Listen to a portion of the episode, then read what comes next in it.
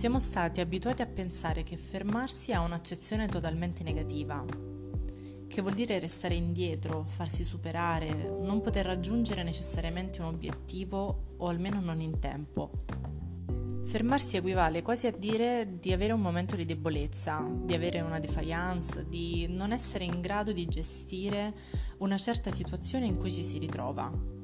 Equivale quindi quasi ad un motivo di vergogna. Sarebbe quindi meraviglioso capovolgere totalmente questo concetto. Fermarsi vuol dire non andare a ruota libera. Fermarsi vuol dire calibrare, elaborare e soprattutto mettere in atto un piano che perché no potrebbe essere migliore di quello di qualunque altro, intento soltanto a correre il più veloce possibile verso il prossimo traguardo, che probabilmente si accomuna a lui.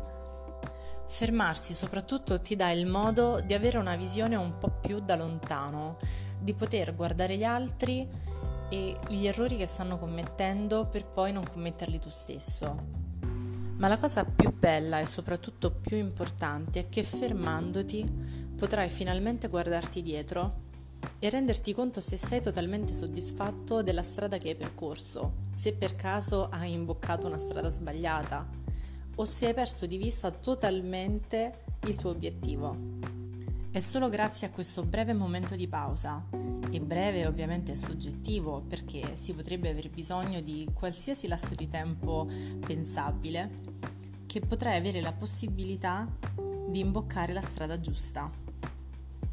Inizia quindi a non sentirti in debito con la vita o a non vergognarti di dover chiedere un momento di pausa o a goderti giustamente un momento soltanto per te che sarà utile più di mille momenti di caos. A poco a poco, prendendoti i tuoi momenti di pausa, di relax, di meditazione, sarà tutto più chiaro, sarà tutto più semplice, ma soprattutto sarai più sereno, sarai più felice e più motivato.